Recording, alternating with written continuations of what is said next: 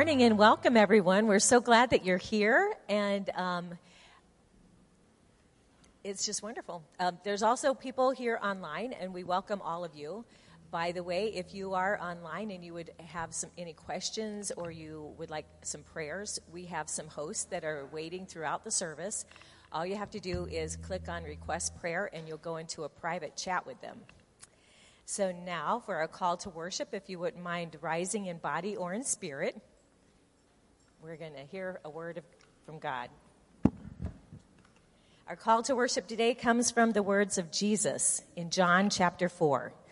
He spoke to the Samaritan woman that he encountered at the well. He told her, The hour is coming and is now here when the true worshipers will worship the Father in spirit and in truth. For the Father is seeking such people to worship him. God is spirit, and those who worship him must worship in spirit and in truth. So now we're going to engage in worshiping our Father. We're going to do the true worship before the God in the power of his spirit and resting in the truth of who Jesus is, our Savior and our King. Let's lift our voices.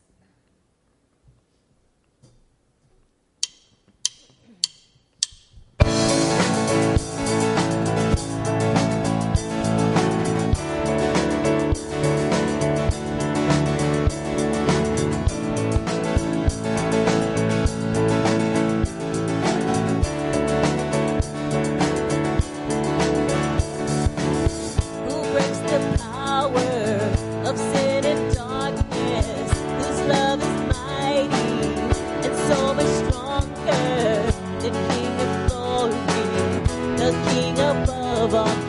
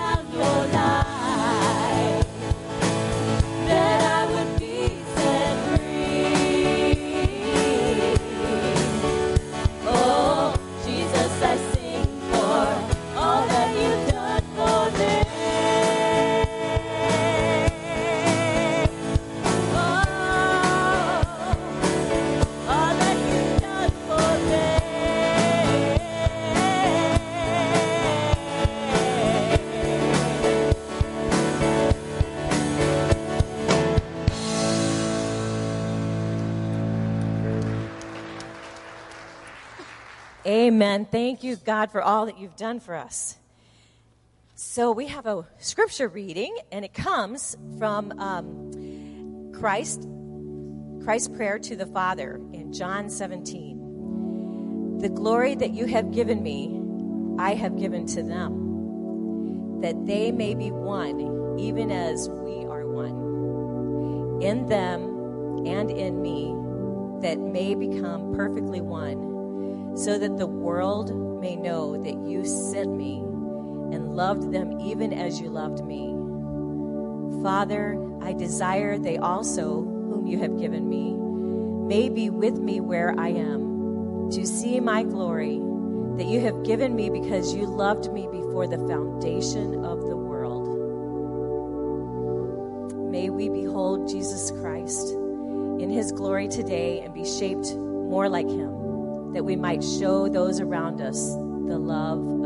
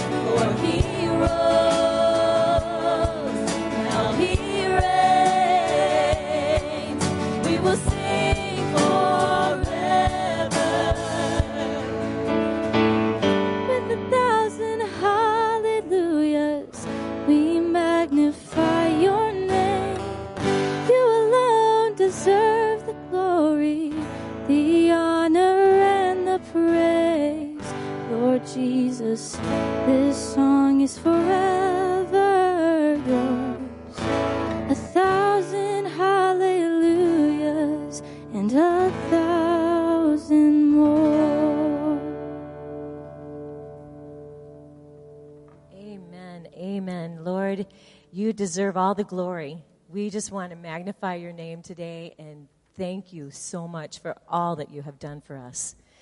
And Lord, at this time, I just want to also lift up people around the world that are suffering. If it's a virus, if it's, if it's a war, if it's division, Lord, I just pray that you will help to heal the hurt, help to keep them safe, help them to feel your love and your protection. Lord, I just offer that up to you that you will help all of them and even more so that they will know that it's you. Let them come to you, Lord. I give them up to you, dear Heavenly Father. And I want to thank you for everyone here today and everyone online that you will also open up our hearts and our minds, that we will hear your word and learn what you want us to learn today from you. We give it up to you in Jesus' name. Amen.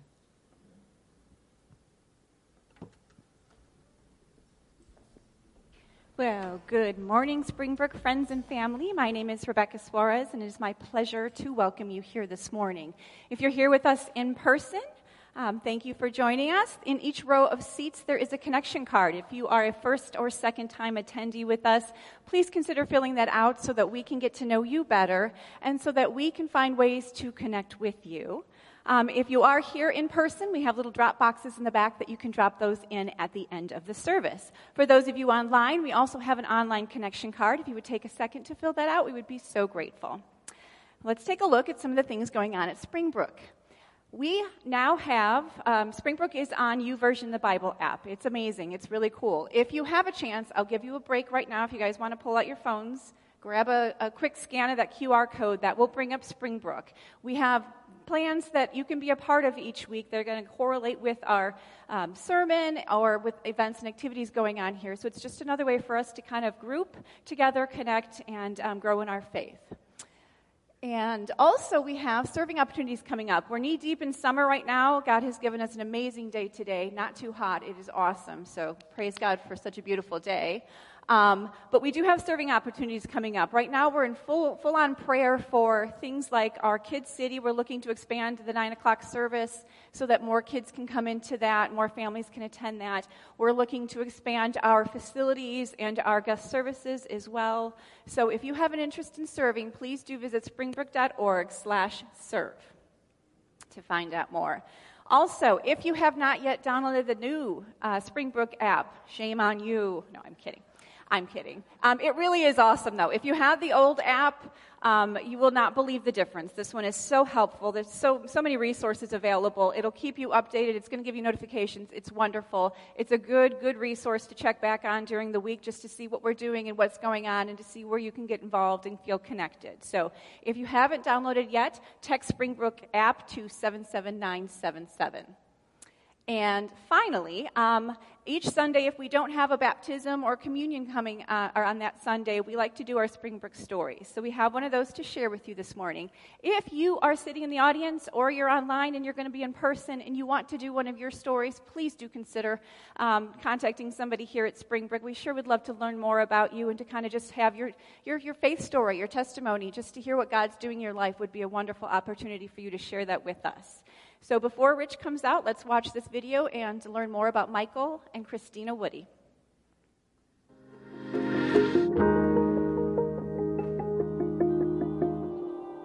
My name is Mike Woody.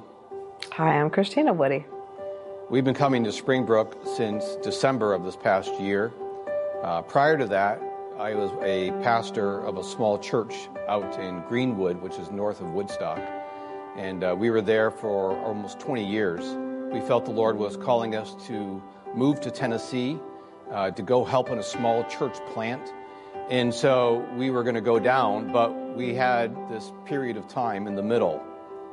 When we came here, we were really wanting to understand what a small group ministry was. We, we felt there were things that we, we could learn just understanding how did Springbrook do small groups. For me, as a pastor, I was looking to understand how are they organized? What is the content? What's, what, what's any oversight that, that gets utilized? And what, what is it that makes it tick? Well, how does it keep going? How does it not just dwindle and die? I learned that these ladies don't just study the Bible and just show up and then leave. And after doing their homework, they they share their hearts, they share their lives with each other inside that group. So they're more open and they're more vulnerable with each other than I've ever seen in any other church in my life. Like I can be vulnerable and open with my husband or my mom or my best friend, but these ladies were my best friend. I used one of my husband's favorite quotes we were digging for potatoes. We weren't just scratching the surface. So they were deep, deep lessons. I found a group where the, the comments by others were as challenging to me as anything that could have been brought to me by a, a pastor or anybody else because those individuals are just as enabled by the Spirit of God as I am to discern truth and make application to our lives. We fell in love with all the people here. We started ministering as soon as we could.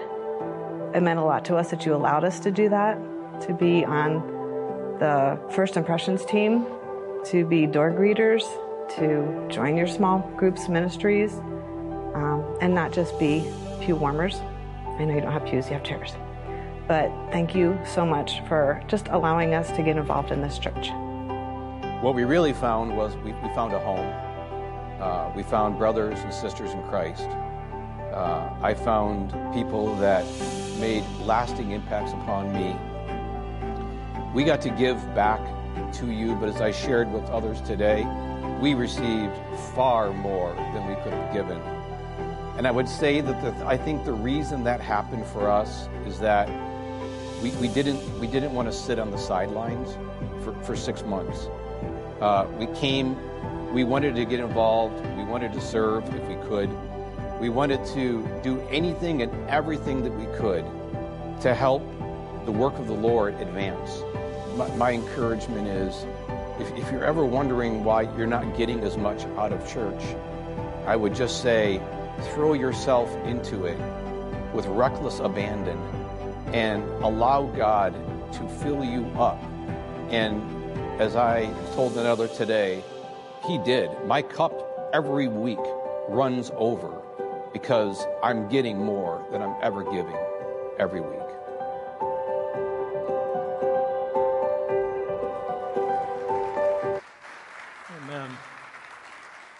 That great story. I had an opportunity to, uh, to talk with our viewers online this morning about how important relationships are to us at Springbrook. Uh, we have 60% of our adults at Springbrook that are connected to a small group. And so if you're not in a small group at Springbrook, then you're part of the 40% that are not connected in that way. And so it was so encouraging to be able to hear uh, Michael and Christina share uh, their story about how connected they felt. That's what it's about. Being a part of the body of Christ is about being connected vertically to God and horizontally to one another. And I was so uh, excited about uh, the work that God did in and through them while they were here. In fact, uh, the conversations, uh, as, you know, they just moved to Tennessee, and I was part of me was hoping that they would feel God calling them to stay here, but we uh, were able to send them off. Uh, just knowing that God's got great things in store for them there. But I just want to encourage you with these words no more moving. People need Jesus in this community. You know, we are excited about what God's doing here. And so the grass is always greener, but we are so grateful uh, for the fact that you are here and that you are with us this morning. Uh, Pastor Matt's going to be hosting uh, a small group leaders training as we move towards the fall. You get to hear a little bit more about that. Um, we have some exciting things as we prepare for our fall sermon alignment series through Colossians. We're going to encourage everybody at Springbrook to jump into a small group. Small groups are where we do Bible study. There where relationships are formed, where we get to use our spiritual gifts and sharpen one another. It's where the fellowship and the one another's of ministry really get to be experienced. And so I want to encourage you to jump into a small group. Uh, we've got different types of groups. If you can't find one that, uh, that seems like it's a good fit for you, then maybe God's prompting you to host your own small group. And so Pastor Matt uh, has got some training coming up. We'll equip you. We'll give you the materials for it. Uh, but, uh, but let us know how we can help you be able to experience the joy of what it means to be connected um, together. We are coming to uh, the end of our series through Hebrews, and uh, we have two chapters left, so we have three more weeks, including this week. Hebrews has charted a journey for us of what it means to understand Jesus Christ and his supremacy in our lives in the body of Christ. It encourages us to live by faith. And it also warns us about some of the pitfalls of looking to others or to ourselves or events in our lives. We need to keep our eyes focused on Christ. We started this series beginning in Hebrews. We've worked our way through to chapter 12. In Hebrews chapter 5, um, the writer is saying, Look, we have much to say about the supremacy of Jesus. It's hard to explain since you have become dull of hearing. And there's a warning at the beginning of Hebrews to make sure that we're paying attention to what's being read. I had a pastor friend of mine that said he taught on the Great Commission from Matthew 28. He taught it for several weeks in a row. And he kept teaching it every week. It was the same sermon, the same sermon. And one Sunday, somebody came up to him and said, Why are you teaching the same sermon over and over and over? He said, Well, I'll stop teaching it when people start getting it and doing it. you know, there's a sense that, well, we've heard that before. there's a sense that we can become complacent in our faith. We need to take seriously God's commands, and we need to take seriously what it means to be a part of His plan for reaching our community for Christ and for making disciples. In Hebrews 6, he encourages us not to be sluggish, but to be imitators of those who, through faith and practice, inherit those promise promises. And so we're to be imitators of those that have gone before us. And as we evaluate our lives against the disciples, against those early believers that we find in Scripture, there's, there's a tension there between how we're living out our life and what we find in Scripture. We're to be imitators of what we find in Scripture. It's to encourage us to, to live in a way that they lived, but it's also a challenge for us and a warning not to be sluggish. Don't neglect meeting together, as some are in the habit of doing. We're to encourage one another as we gather together. This is important. Coming together in this fashion is an important part of who we're called to be as a part of the body of Christ. But we're also called not only to meet together in the temple courts like this, but to break bread and to meet with, another, with one another in our homes as we devote ourselves to the disciples' teaching, to the fellowship, to the breaking of bread, and to prayer. It's important that Christians come together to encourage one another. And then last week we talked about the importance of uh, laying aside every weight and sin. Let us run with endurance because of this great cloud of witnesses that is gathered together in heaven. And those great clouds of witnesses up in heaven, they're not looking down, cheering us on. There's nobody in heaven that is looking down on us. They are completely, wholeheartedly captivated by the glory and presence of God. There is nothing missing in their life. Everything that they need is being fulfilled there. They're not missing anybody. We miss people when they go to be with the Lord, but they are not missing us. They are in God's presence. And this great cloud of witnesses that we have that are in the cloud have, are witnesses to us in the sense that they've given us an example to follow. That's what we saw last week. We're not surrounded by those that are cheering us on. They're in God's presence now, and they are an example for us to follow. As we come to uh, chapter 12, verse 3 this morning, we're going to be looking at uh, verses 3 through 17. And so if you brought a Bible, you can uh, uh take that out and read along with me. We're in Hebrews 12. If you're watching online, uh, there's a Bible uh, app link down there. You can open that up on your screen, or you can just listen along as I read from Hebrews chapter 12. We're in verses 3 through 17 this morning. The author says this We are to consider Jesus. Consider him who endured from sinners such a hostility against himself, so that you may not grow weary or faint hearted. In your struggle against sin, you have not yet resisted to the point of shedding your blood. And have you forgotten the exhortation that addresses you as sons? My son, do not regard lightly the discipline of the Lord, nor be weary when reproved by him. For the Lord's discipline, he disciplines those that he loves, and he chastises every son who he receives. For it is for discipline that you have to endure. God is treating you as sons. For what son is there whom his father does not discipline? If you are left without disciplining, in which we have all participated, then you are illegitimate. Besides this, we have had earthly fathers who have disciplined us, and we respected them. I want to stop there for a second because when we think about how your father disciplined you, not all of us have had favorable experiences about that. Some of us have had bad models of discipline. So, this idea of discipline is what we're looking at today. And it's important to understand that regardless of what your experience was, God's discipline for us is healthy. So, many times we associate discipline with what we've experienced in our lives, but God's discipline is always for our benefit. He disciplines us because He loves us. Shall we not much more be subject to the Father of spirits and live? For they disciplined us for a short time as it seemed best to them. Our fathers did the best they can as it seemed best to them. But God disciplines us for our good, that we may share in His holiness. For the moment, all discipline seems painful rather than pleasant, but it later yields the peaceful fruit of righteousness to those who have been trained by it. Therefore, lift your drooping hands and strengthen your weak knees and make straight your paths of your feet, so that what is lame may not be put out of joint, but rather be healed.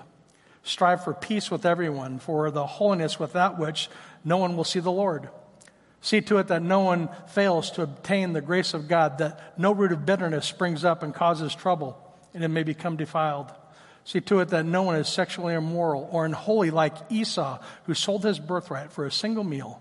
For you know that afterwards, when he desired to inherit the blessing, he was rejected, for he was found no chance to repent, though he sought it with tears.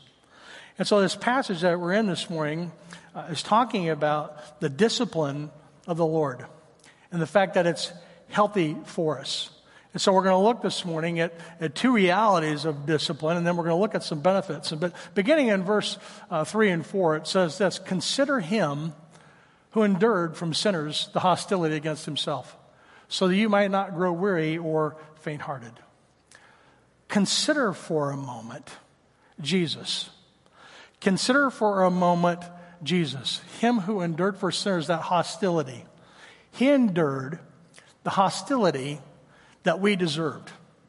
Through his death on the cross, he took on the penalty of our sin. He endured from us the hostility that is due. He was punished on our behalf. And here's the reality the world is fallen and broken, it is messed up. All the problems that we have, all the problems that we encounter, everything that, we're, that is a problem for us right now is a result of sin that has entered into the world. And that sin is what separates us from God. And so God is constantly trying to pull us from that and discipline us so that we can move away from this world and that type of lifestyle. We all struggle with sin. If you don't struggle with sin, then that means you are simply ignoring it or you have learned to live with it. Every one of us have a struggle against sin, but you have not had to resist that sin to the point of shedding your own blood. In 1 John chapter 3, John is writing about what it means to be a child of God. He says this in chapter 3, verse 1 See how much the Father loves you? He loves you in the sense that He sent His one and only Son. The love that the Father He has given to us, we find in Christ, that we should be called children of God, and so we are. The reason why the world does not know us, the reason why the world is not in fellowship with us, the reason we're not in relationship with most of the people in our community and around there is because they don't know Him. What binds us together and what draws us together is our identity in Christ, and those that don't know us, that don't share that, it's because they don't have a relationship with Him. They don't know Him. Beloved, we are God's children now and, and what we will have has not yet appeared to us. There's going to be a point when Christ returns. We're going to get new bodies. We're going to spend eternity with Him in heaven. And, and so what we will be has not yet appeared. But we know that when He does appear, verse uh, 2, we shall be like Him because we shall see Him as He is. Everyone who thus hopes in Him purifies himself and is pure. Everyone who makes a practice of sinning also practices lawlessness. Sin is lawlessness. You know that he appeared in order to take away sins, and in him there's no sin. No one who abides in him keeps on sinning. No one who keeps on sinning has either seen him nor knows him. And so we have this sin problem, but when we're confronted with it, there's a, there's a lifestyle change. We need to repent from it, and we need to change our behavior. See, being confronted with sin and being disciplined means that there's a resulting change in our life. We don't just get to confess the same sin over and over and over and over. When we're disciplined and sin's brought to our attention, there should be some kind of a change in our lives. And that change creates a struggle for us. We have one foot in this world. We have one foot in heaven, and there's a struggle as God tries to work his plan out for us in our lives. Everyone who makes a practice of sinning also practices lawlessness. Sin is lawlessness. And when you hold this book up, and when you evaluate your life, or when I evaluate my life, based on what I find in here, there is a disconnect. There is a struggle. We are not perfect. Jesus was perfect. We are striving to become like Christ. We're to be imitators in the sense that we're, we're constantly being transformed. Romans 12. We're constantly being transformed by the renewing of our mind as we study and apply God's word to our life. And it results in changes and it creates a struggle for us. The struggle is real, and the struggle is against sin as a result of the fact that we have one foot here on the earth and one foot in heaven. But here was the good news that even though we struggle with that, Christ took that on himself. Consider him who endured on our behalf that hostility that was due to us. You see, sin doesn't have to be a problem for us. Christ died for it. And as we live out God's life and we become more Christ like, we start moving towards righteousness. But if we keep on sinning, then Christ has no place in us. The good news is, is that Christ took that sin on for us. And so he paid that penalty for us. Now, we can pay the penalty for our sin on our own if we want. You don't need Jesus. The result is, is that you'll have to pay the penalty for your sin on your own. And the penalty for that sin is eternal separation from God. And so apart from Christ, we don't find forgiveness. But the good news is this that He took our sin on. So if we place our faith in Him, if we believe in Him, then we experience God's grace and we're saved by God's grace through faith in Him. We're letting Him take our sin instead of us having to pay the penalty of that sin on our own. That is the good news of the gospel. That while we were still sinners, Christ died for us. But just because Jesus died for our sin, it is through our faith in Him that we find the forgiveness. God so loved the world that he sent his son. God, God sent his son to pay for that sin, but it's through faith in him that we find that forgiveness. Our first encouragement from this passage is that to realize that our struggle with sin is a problem. That's a reality that we all have to face. Our struggle with sin is the problem, but Jesus has taken that on himself. That's a reality for us. The second reality that we saw from those passages was that through Jesus, we are treated as children of God. Because of Jesus, we are considered his children. In verses 5 and 6, have you not forgotten the exhortation that addresses you as sons? My son, don't regard lightly the discipline of the Lord, nor be weary with, by his reproof. For the Lord disciplines those he loves, and he chastises those whom he receives. You see, God loves us. Through our relationship with Christ, we find forgiveness, and then he disciplines us as he conforms us into the image of his son. And many times we forget about that hope that we have. We forget about the importance of living through the power of the Holy Spirit. And we, we can forget, and we're, we're prone to wander. Solomon is writing here. This is a quote from Proverbs uh, chapter 3 in verse 11 and 12, where, where it says, Don't regard lightly the discipline of the Lord. He's disciplining you because you are his child. God cares about those that he disciplines, and we're not to lose heart as a result of being disciplined. Because God does discipline those he loves, just like kids are disciplined by their father. And that's the point of those first six verses, was that God is disciplining us because he loves us. You know, I was at the park last week with my grandson. He was running around with kids. He's three years old, and first two years of his life, he was locked up in the house because of, because of COVID. And so our kids today are trying to learn new social skills. They, they haven't been socialized. And so you have to teach kids socialization anyway. But it's been a challenge, especially for parents these last several years as we've navigated what it means to be together. But we were with him at the park, and so he was running around, three years old, and, and he, he kept running up to kids and grabbing them. He just loves kids, but not everybody wants to be grabbed. and then they start throwing, and they're pushing stuff, and so I had to come alongside him. I said, hey, look, you need to stop that. If you don't stop pushing kids and, and getting close to kids like that, they're not going to want to be with you. And so I had to discipline him. And so then he said to me, no. And so then we got into this conversation of don't do that. No. And then we got into this conversation about why it's important for you not to talk to your adults like that. Your mom and dad and your grandparents, we love you, and, and we're telling you these things for your benefit. Now, the three year old's like, yeah, that, that's not sinking in. And so at some point, you have to say, if you don't stop, I'm going to sit you in this corner. And you're not going to be able to play with the kids. At some point, we have to, the discipline needs to, to ratchet up based on the response, right? I have, there's not a day my mom went to be with the Lord over five years ago, and as I've gotten older, I have, I have appreciated her more every year that goes by. I was an active kid. And I, I grew up getting spanked. And I know with parents, sometimes people spank, some, some don't. So I know people are all over the board on that. There was a, another story, quick one. Uh, there's a kid playing out in the street. His mom calls him, Come in, it's time for dinner, Tommy. So Tommy keeps riding his bike, and the neighbor's watching, and so she reaches out again. Tommy, come in the second time. The neighbor's watching that again, and she reaches out, and she leans out, the, Tommy, I said, get in this house. And the neighbor said, Man, you better go in there before you get in trouble. Tommy said to the neighbor, No, she'll see it two more times before I really get in trouble. Sometimes kids need our attention. we, are, we are conditioning our children to respond to discipline. And my mom was a disciplinarian. You know what? I got it one time. if she had to say it twice, I was in trouble. I learned that. And there wasn't one time in my life that I didn't get in trouble that I didn't realize I deserved it. My mom loved me. She cared about me. I love my son, my grandson Ezra. I care about him and we discipline. But you know what? I don't discipline any of those other kids on that playground. You know why?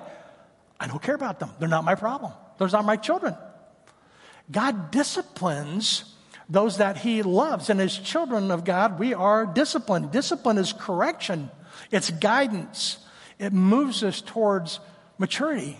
And we're all disciplined. Sometimes discipline is given to instruct or, or to train. And in, in Ephesians 6 4, fathers don't provoke your children to anger, but bring them up in the discipline and instruction of the Lord. We're to discipline and instruct our kids so that they can grow up to be mature, responsible adults. And a lot of the problem that we have with families today has to do with the lack of discipline. We're not disciplined, we're not disciplining our kids, and it becomes a free for all. We are to train our kids up in the instruction of the Lord. And then there's moral discipline to correct and to show disapproval and guidance. 2 Timothy 3:16. All scripture is breathed by God and profitable for teaching, for reproof, for correction, and for training, for disciplining in righteousness, that we may be made complete for every good work that God has for us. And sometimes discipline does mean to punish. Pilate says this about Jesus. You know, um, Pilate says, I didn't find anything in him, and neither did Herod, for he sent him back to me. Look, nothing deserving death has been done by him. Therefore, I'm going to punish him. I'm going to discipline him and then release him. And so sometimes discipline is punishment. There's a variety of different forms of discipline. Hebrews 12:11 says, "In the moment, all discipline seems painful rather than discipline." You know, it seems painful instead of pleasant. Nobody likes to be corrected. Nobody likes to be told that they're wrong. But the reality is, is that if we're not, we're missing out potentially on what God has for us. All discipline seems painful rather than pleasant. But later it yields to the peaceful fruit of righteousness to those who have been trained by it. All discipline, even though we don't like it, is good for us. And so, regardless of the trouble that's going on in our lives, sometimes we bring trouble on ourselves because of our own behavior. Sometimes God allows trouble or brings trouble into our life to discipline us because we need to be corrected. There's every different possible com- combination of why we're experiencing trouble. But the reality is, is that discipline, in the end, is going to grow us in our faith. The result of these two realities is that we, we know our struggles against sin, but we know Jesus has taken them on.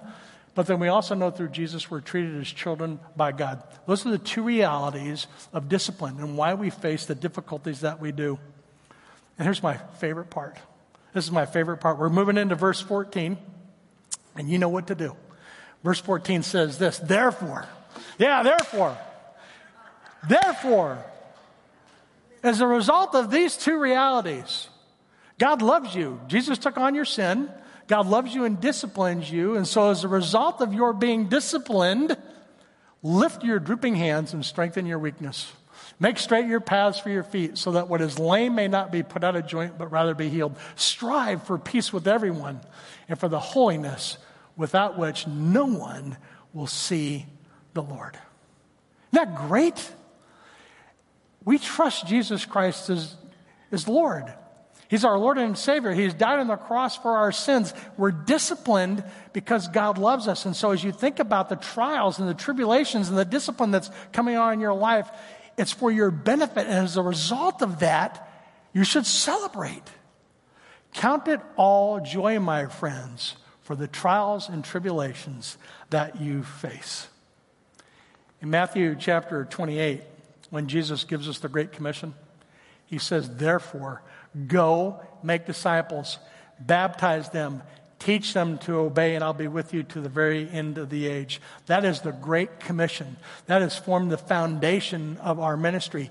Every Christian church will tell you that the Great Commission is why they exist. We exist to go, evangelize, help people understand their need for a relationship with Christ. We want to baptize them into the fellowship, into the body of Christ, and we want to teach them to obey. That Great Commission guides the church. Well, this sentence, this way that this is structured, it's the same construction that you find in Matthew 28. It's the same use of verbs. It's the same sense of intensity. Instead of it being the Great Commission for the church, this should be the Great Commission for each one of us. These are great verses to memorize. This should guide our lives as a result of who we are in Christ. This is how we are to live. It's important you know, we need to celebrate who we are in Christ no matter what's happening in our lives. We know that God is working it together for our good. Now, that's something that can be difficult to hear in the moment. It can be painful. And sometimes that's not the right timing for when we need to hear that. But as we look back on our lives, as I look back on my life, I can see all the things that I've been through that I thought were a struggle at that time and how God used those to accomplish His purposes in my life. Discipline is never pleasant in the moment. It's only when we look back and see how God's used it that we're able to really enjoy the fullness of what it means to celebrate. But as a result of God's love for us, as a result of what Christ has done for us, we are to celebrate by, by lifting our drooping hands. Lift your drooping hands. Strengthen the path of your feet and strive for peace and holiness. That's the result, that's the therefore of what we have in Christ. And so these are three good things for us to work towards. I would encourage you, memorize those, those three verses. Those are great verses to live by. There are, there are personal great commission as we think about who we are in Christ. Lift your drooping hands and strengthen your weak knees. You know, there are a lot of Christians that go through life, oh, like this. There's just no, uh, woe is me. You know, if you are in Christ, no matter what's going on in your life, there is something for you to celebrate.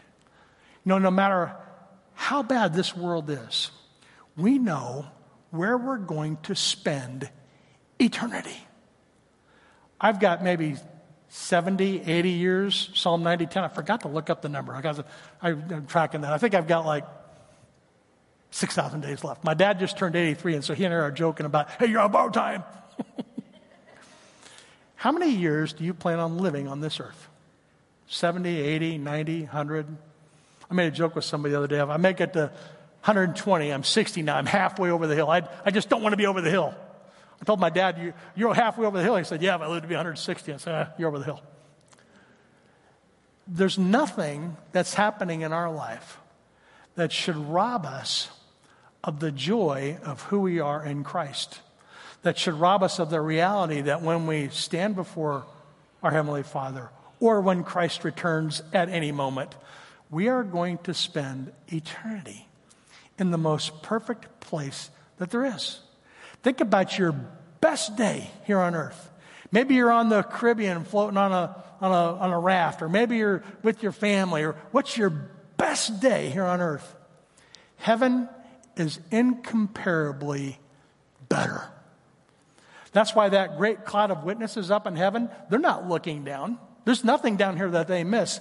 They are in the presence of God. We did a series on Revelation. If you didn't have a chance to hear that, I encourage you to go back and listen to it.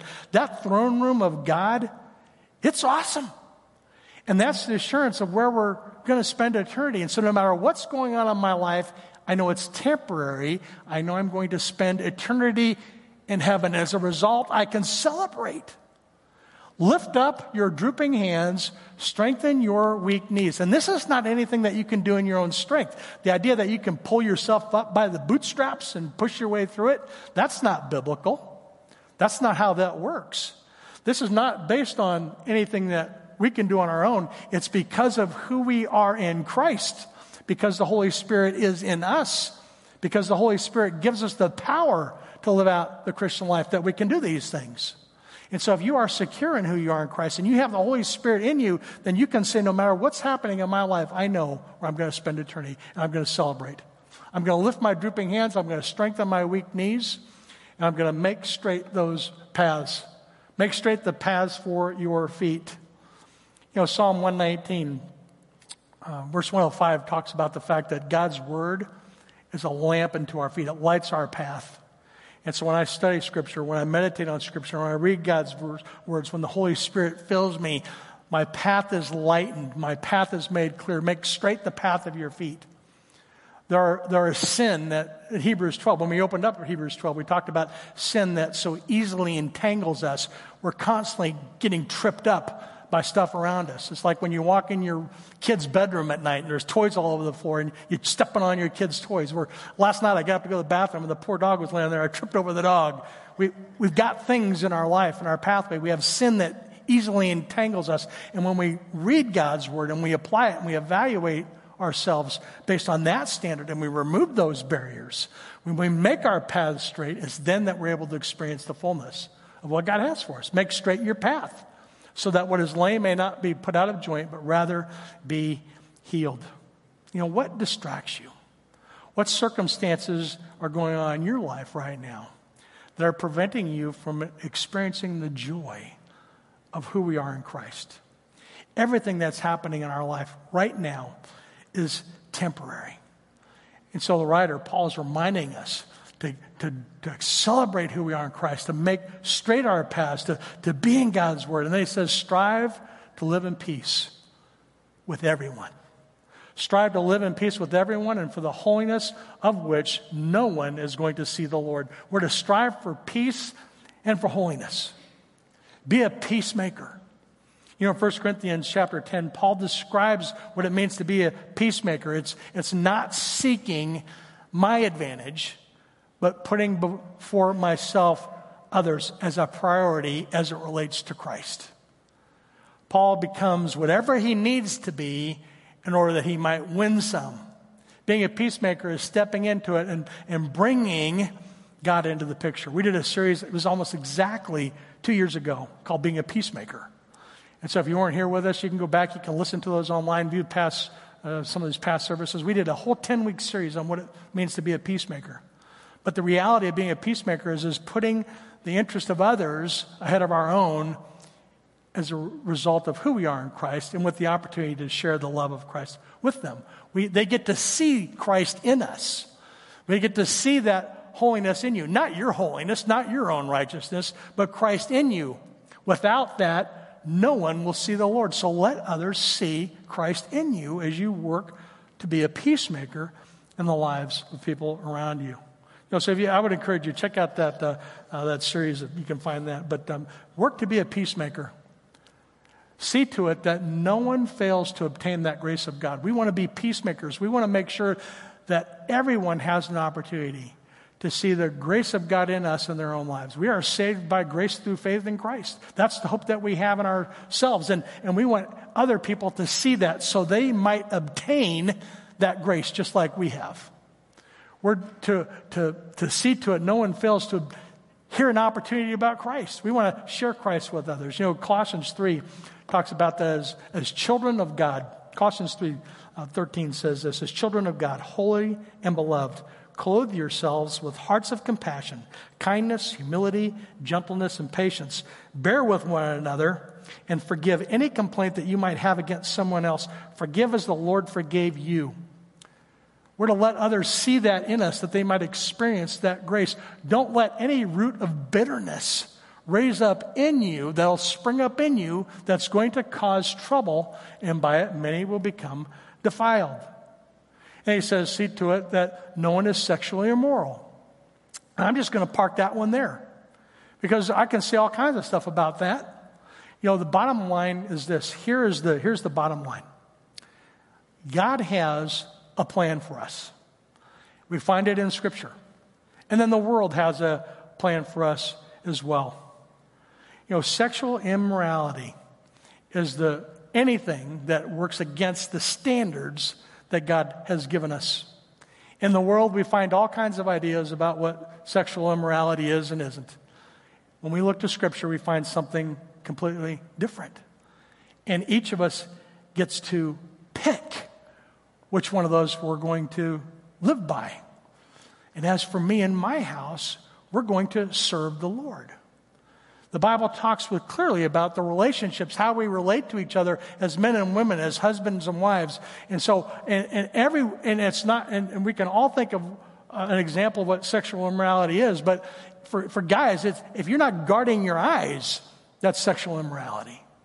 That plays itself out in a variety of different ways. And I'm not going to spend a lot of time talking about that, but we need to know that God's word is the standard for us. And then make sure no one's sexually immoral or unholy. See, it's really easy to pick up on the sexual immorality piece of this, but what does it mean to be unholy? Being unholy is anything that we put in our lives before God. And so sexual immorality and unholiness are both equally bad. We need to confront each other. We need to be encouraging each other not to live that life. We need to experience discipline if that's an area of our life that needs to be challenged. Anything that we put before God makes us unholy. And then we get the example of Esau. Esau chose the circumstance of his being hungry over his God given birthright. In Genesis chapter 25, um, it talks about the brothers Jacob and Esau when they had grown older. Um, Esau was a skillful hunter, he was a man of the field, while Jacob was a quiet man dwelling in tents. Isaac loved Esau because he hated the game, but Rebekah loved Jacob, and so there's some division in this family right off the bat. In verse 29 of chapter 25, it says, When Jacob was cooking stew, Esau came in from the field. He was exhausted. Are you feeling exhausted by the circumstances of your life? you know, we get exhausted. And, and, and Esau was exhausted. And he said to Jacob, Let me eat some of that stew, for I am exhausted. His circumstance was such that he, he gave up his birthright because of a circumstance. He said in verse 31, Jacob said to him, Sell me your birthright. Esau said, I am about to die. My concern over my imminent death is more important than where I'm going to spend eternity. We can't let our circumstances rob us of the joy for what's set before us, like Esau did, and why Paul is using it as an example in our passage in Hebrew. In Hebrews, Esau said, I'm about to die. What use is my birthright? What use is my birthright because I'm hungry now? Jacob said, Swear to me now. So he swore to him, and he sold his birthright to Jacob. And Jacob gave Esau bread and lentil stew. That birthright was everything. That was everything that was going to be passed down. That was his inheritance. That was his identity as an Israelite, as, as a part of God's family. He gave up everything because he was hungry.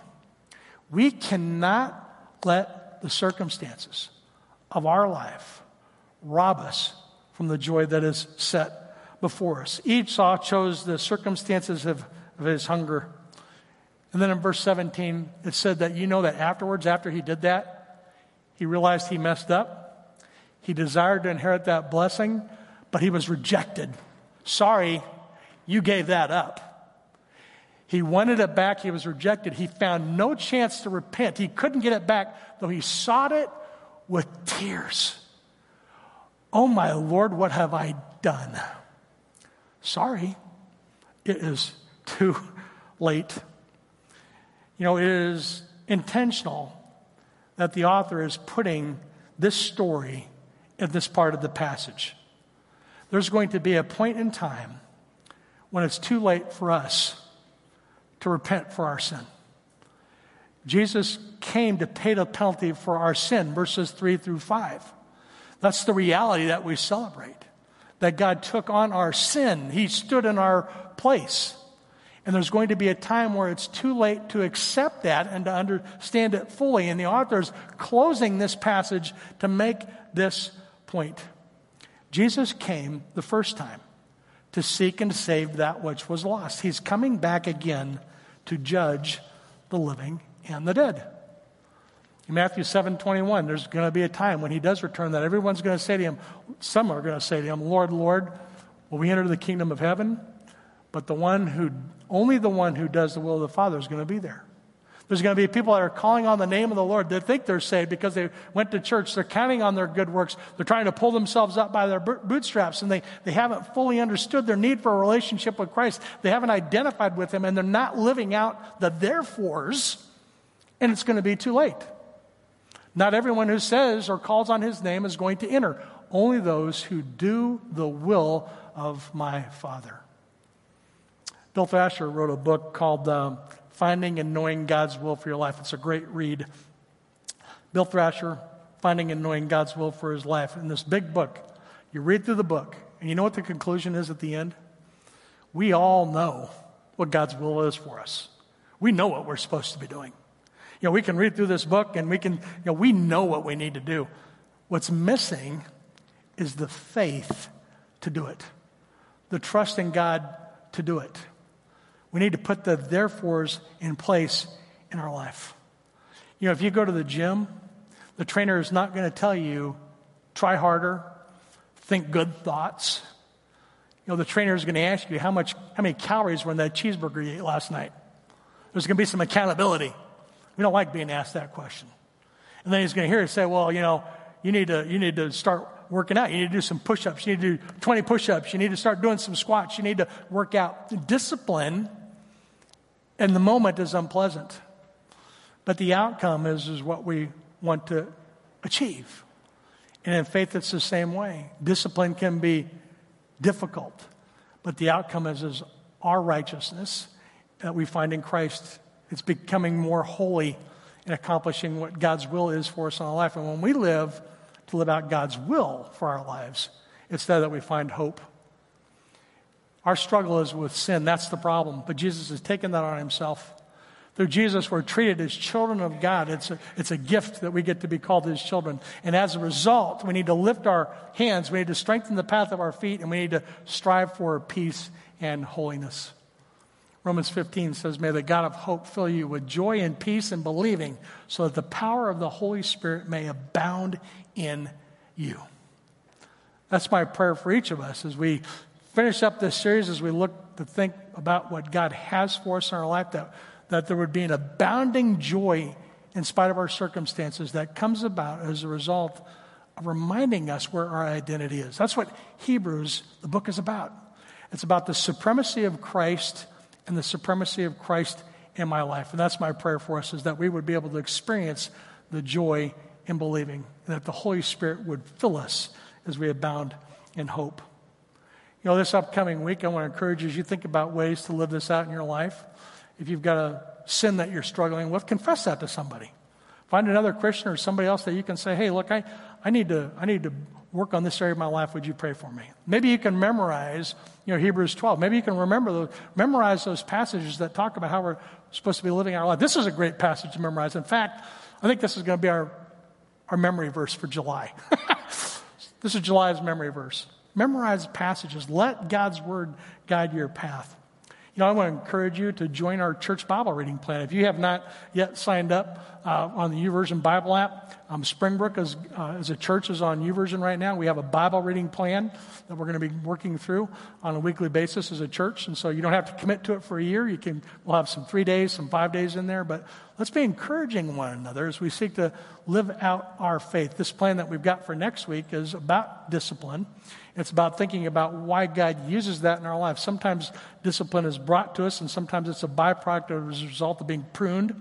And so we're going to have a, a five day devotion next week. And so if you're interested in reading along together with others in Springbrook, it's a great way for us to be able to encourage one another. Thank you for being with us this morning. We, I just pray that God would continue to fill you with His Spirit, that we might be able to experience the joy of the life that's been set before us. Would you pray with me? Uh, Father, I just want to thank you for this day you've given us today. Uh, God, thank you for the hope that is ours in Christ. God, thank you that, um, that I have been adopted. God, that I have been considered a part of your family as a result of who I am in Christ. And there's, there's a lot of things that are happening in this world right now. God, I pray that you give us wisdom and clarity as we seek to engage the people around us. God, I pray that the hope that we have in ourselves would be able to be experienced and known by those around us as well. God, thank you for the opportunity we've had to sharpen and encourage one another in our lives. I know that discipline's not always pleasant, um, God, but we know that it's always brought about uh, for your purposes and for, your, um, for our righteousness in you. And so, God, we commit this day to you. We look forward to all that you have for us. We pray all these things in Jesus' name. Amen. Amen. Won't you stand and join us in singing and worship one more time in body or in spirit?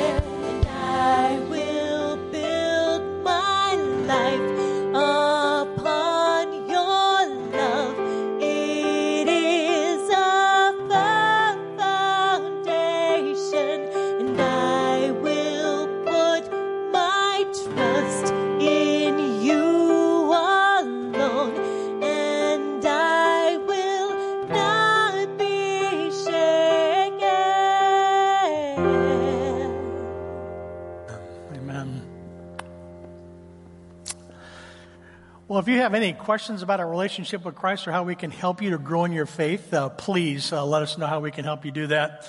And hey, Pastor Matt uh, grilled has been barbecuing five over 500 pounds of barbecue. So if you order barbecue, be sure and pick that up today. I think he's got uh, about 20 extra orders. And so if you didn't order it, you want to get some, jump out there.